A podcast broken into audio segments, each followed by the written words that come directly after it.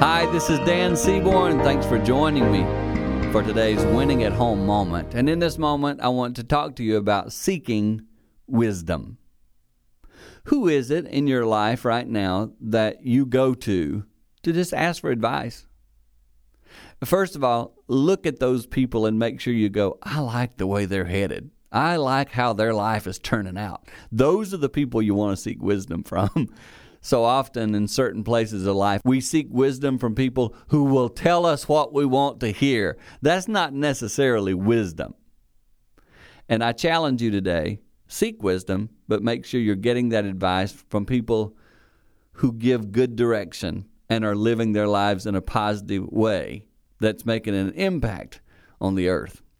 Big deal to get wisdom from people who actually have it.